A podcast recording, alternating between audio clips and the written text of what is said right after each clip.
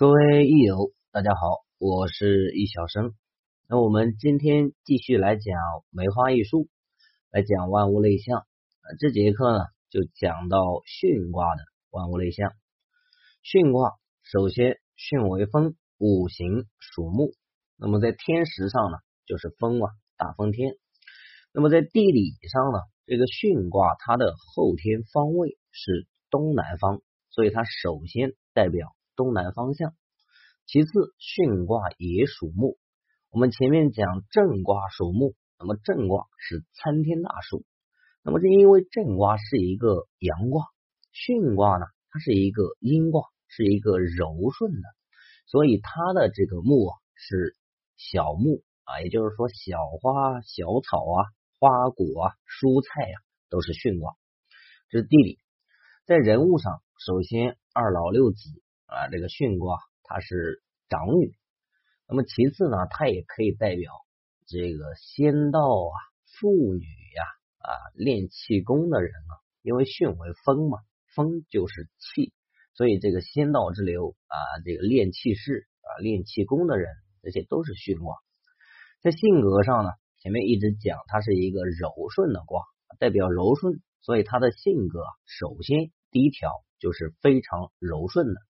那么同时，巽为风，风啊，它代表飘散、飘动、飘荡，那就代表这个人他是一个虚浮的人、浮躁的人，性格非常不定，这是坏的一方面。如果在好的一方面呢，风啊无孔不入，他喜欢去鼓舞别人，去煽动别人啊，这是鼓舞。那么在身体部位上，首先巽为木，它代表的部位是肝胆。跟震卦一样，其实这个木啊，如果分阴阳的话呢，那就是胆。同时它代表骨啊，也就是所谓的大腿。那么为什么巽为大腿？我们前面讲官梅占的时候啊，呃提到了这个呃小女孩摔伤的部位是哪儿？是大腿啊。为什么是大腿啊？因为是巽卦。那为什么巽卦就代表大腿？呃现在解释不了，我们再讲两个类象啊、呃，讲到再讲两个类类象，把这个巽卦的物品类象讲完，才能把这个大腿啊，巽为这个骨啊解释清楚。时令上呢，它代表一个春夏交界的时令啊、呃，也代表我们二十四山的分布啊，辰巽巳，所以它在辰巳的位置，所以它的应期啊可以在辰巳的年月日。那么在物品上，它代表什么呢？巽卦首先它代表的是绳子。为什么代表绳子啊？我们说它是一种柔软的植物。那么柔软的植物最柔软的是什么？是藤蔓，随意你去揉捏弯曲，它是藤蔓。那么藤蔓一打结就是绳子了。我们呃古代的时候，这个没有麻绳啊，那绳子就是这些藤蔓缠绕起来就是绳子。所以它首先衍生的类象是绳子。那么其次，刚刚我们讲时令的时候讲讲到了二十四山的辰巽巳，那么它处在巽卦处在辰巳中间，也就是春夏交界的时候。那我们知道在呃我们的自然界的规律当中啊，这个巽卦我先讲要讲到这个象、啊、代表植物、常物、不结果的物品。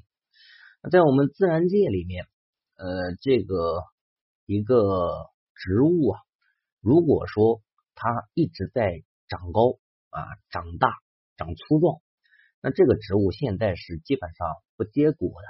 什么时候结果呢？不长了啊，它开始往外分散了、发散了，这个时候才结果。那所以巽卦它代表这个植物的什么时候呢？代表它高大的时候，但是不结果。所以巽为直、为高、为不果，所以它的取向呢为植物、常物啊。所以植物、常物，我们在植物界里面啊，这个直肠呢，竹子啊，很明显。那讲完了这个，我们这个巽为骨啊，就能讲出来了。我们刚刚讲这个巽卦，它的这个物品取向最明显的是什么？藤蔓、绳子。那想到绳子的时候，我们常说一句话，说叫拧成一股绳。那么我们想到绳子啊，就能想到骨这个词。古人的类象其实就是这么取出来的，一部分是直接取象，根据它的性质啊直接去判断，一部分是衍生取象，就是根据这个象呢，我可以想到这个联想，联想到另外一个象，这个其实也不叫衍生象，叫联想象，那么就联想到另外一个象，所以就取出来训为骨，骨就是大腿。当然这是呃我最早的一种理解，呃还有一种还有一种解释呢，其实在卦理上是非常说得通的，也跟大家讲一下。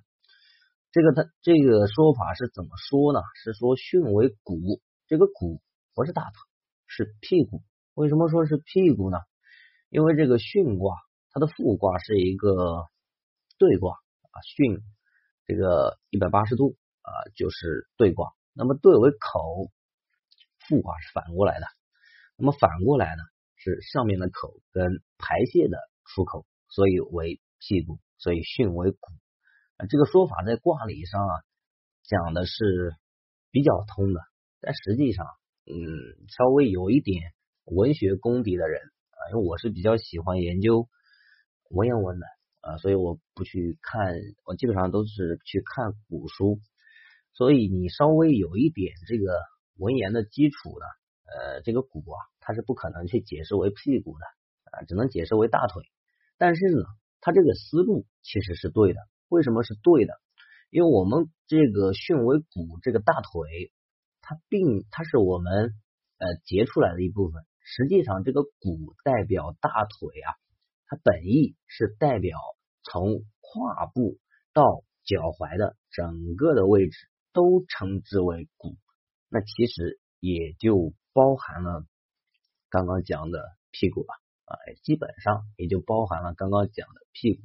那所以这个巽为骨，那这个三个爻又可以分开，这个三爻可以代表上部啊，这个二爻可以代表中间的部分，初爻代表小腿这个部位，因为它总共呢是从胯部到胯骨到整个的脚踝都称之为骨。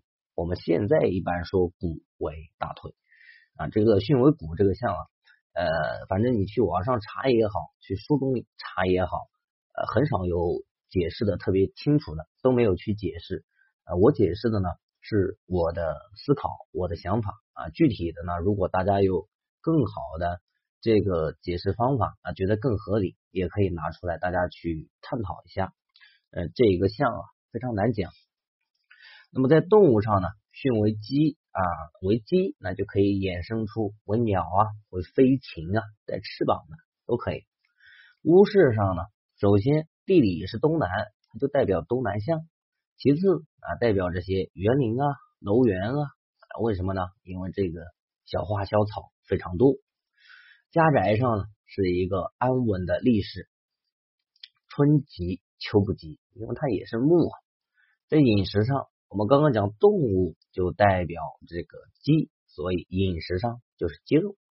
那么在这个植物上呢，它又代表这些瓜果蔬菜，小花小草嘛，所以又可以代表这些呃蔬菜水果。那么同时五行属木，木为酸，所以代表酸性的酸味的这些食品。婚姻上立长女之婚，因为巽为长女嘛。生产上投胎生女，长女肯定投胎生女了。求名是文职，哪边的文职呢？东南方向，呃，因为巽卦后天方位就在东南方。呃，下面这个象啊又比较难讲，在求利上。他说有三倍之力啊，我们把这个象先讲完啊。说一山林一木货，就是说山林之间啊，或者是这个木材的木头的这个生意啊，呃是非常适合的，得到巽卦非常适合去干这个生意，呃这都好理解，因为巽卦属木啊。但是这个三倍之力，呃我们用白话文说出来就是说有三倍的这个利润啊、呃，这个是直译啊。实际上古人想表达的意思呢，我们这个三是泛指啊，这是文言的东西啊。我们说一二三，呃，一直到九，古人基本上没有超过这个数的。那么三它是一个代指，我们说呃，子曰：“三人行，必有我师。”这个就是说，不是说三个人啊，是几个人里面肯定会有一个人能教给你新的东西，能做你的老师。这个三是一个泛指，那这里的三倍之力也是一个泛指，它代表什么？想说明这个得到巽卦啊，一个利润非常多，是好几倍。为什么有这个取向？非要说是三倍之力，比如说利润很大，这个象怎么取出来的？而且这个象啊也不好讲，我来跟大家讲一下正确的思路啊。正确的思路是什么？巽卦它是一个巽为风，这是它一个原本最本源的一个象。那么风一旦吹到了东西啊，比如说风吹了树木，那这个树木会干嘛？会摇晃。这个摇晃我们说一前一后，反过来呢啊，我们近义词是一进一退，进退之间。那我们这个进退，我们把它说的比较高雅一点，叫做权衡利弊。刘邦不就说过吗？呃，刘邦说过说这个知进退，明得失啊，这是他说的这个名言。那所以就懂得权衡利弊，懂得权衡利弊，在这个商业当中啊，就说明这个人啊，精于算计啊。懂得算计人心啊，无奸不商，所以啊，他会有很多倍的利润。因为这个人他适合干生意啊，因为他是一个懂得权衡利弊、知进退、精于算计的一个人。所以三倍之力这个象，它是这么取出来的。所以古人取象它是很严谨的啊，你要是一点关系都没有，就不可能有这个象。如果说这个象你觉得跟这个卦完全不搭，肯定是还有你没学到的地方，呃，所以这是求利的三倍之力。那么在交易占呢，就代表进退不一，这个很好理解了，前后的摇摆啊，进退不一啊，适宜哪里的？山林木货啊，这个刚刚也讲过了。这是呃，接下来是谋旺，谋旺是可成有财，出行呢是有利，但是呢尤其易于东南。后天方位嘛，拜见是拜见的哪些人呢？山林之人或者文人。疾病就是刚刚讲的那个身体部位了，骨大腿嘛，还有这个呃风之类的，比如说风疾啊，中风啊，气疾，风还是气嘛。官送方面一合，坟墓呢首先是东南向，其次呢呃它可以代表山林的穴啊，或者是这个穴旁边种满了这些不高大的这些小的这些树木啊。如果是这个姓氏，就是带木字旁，数字呢是五三八啊。这个前一段离三震四巽午，所以有一个五。那么三呢是这个木，水一环木三，三生朔是三，成朔就是八，方位是东南。这个五味是酸，五色显然是木啊。青色、绿色、碧色啊，这个是刚刚的一些重要的这个原始基础点，其他的都是我们根据思路推出来的。那么最总结下来的巽卦，它也是五行属木。那既然五行属木，在春季占是非常有利的，因为得令啊。那么夏季、秋季啊是不利的，尤其是秋季直克了嘛，夏季啊只是泄，那么秋季啊是直克。本节课呢就是讲一下巽卦的取向思路。那么这个呢是大家在这个市面上呃基本上说你查不到也听不到的一些课程，很多老师啊会去讲说这个要不你去背啊，或者说你去呃怎么怎么样去弄这个万物类象，但他不会告诉你具体他真正怎么去理解的这个类象背后啊，到底是一个怎样的思路，怎样的一个逻辑，古人是怎么去思考的。所以大家听到的、啊、也是一种缘分。我们本节课的内容就讲到这边，咱们下期再见。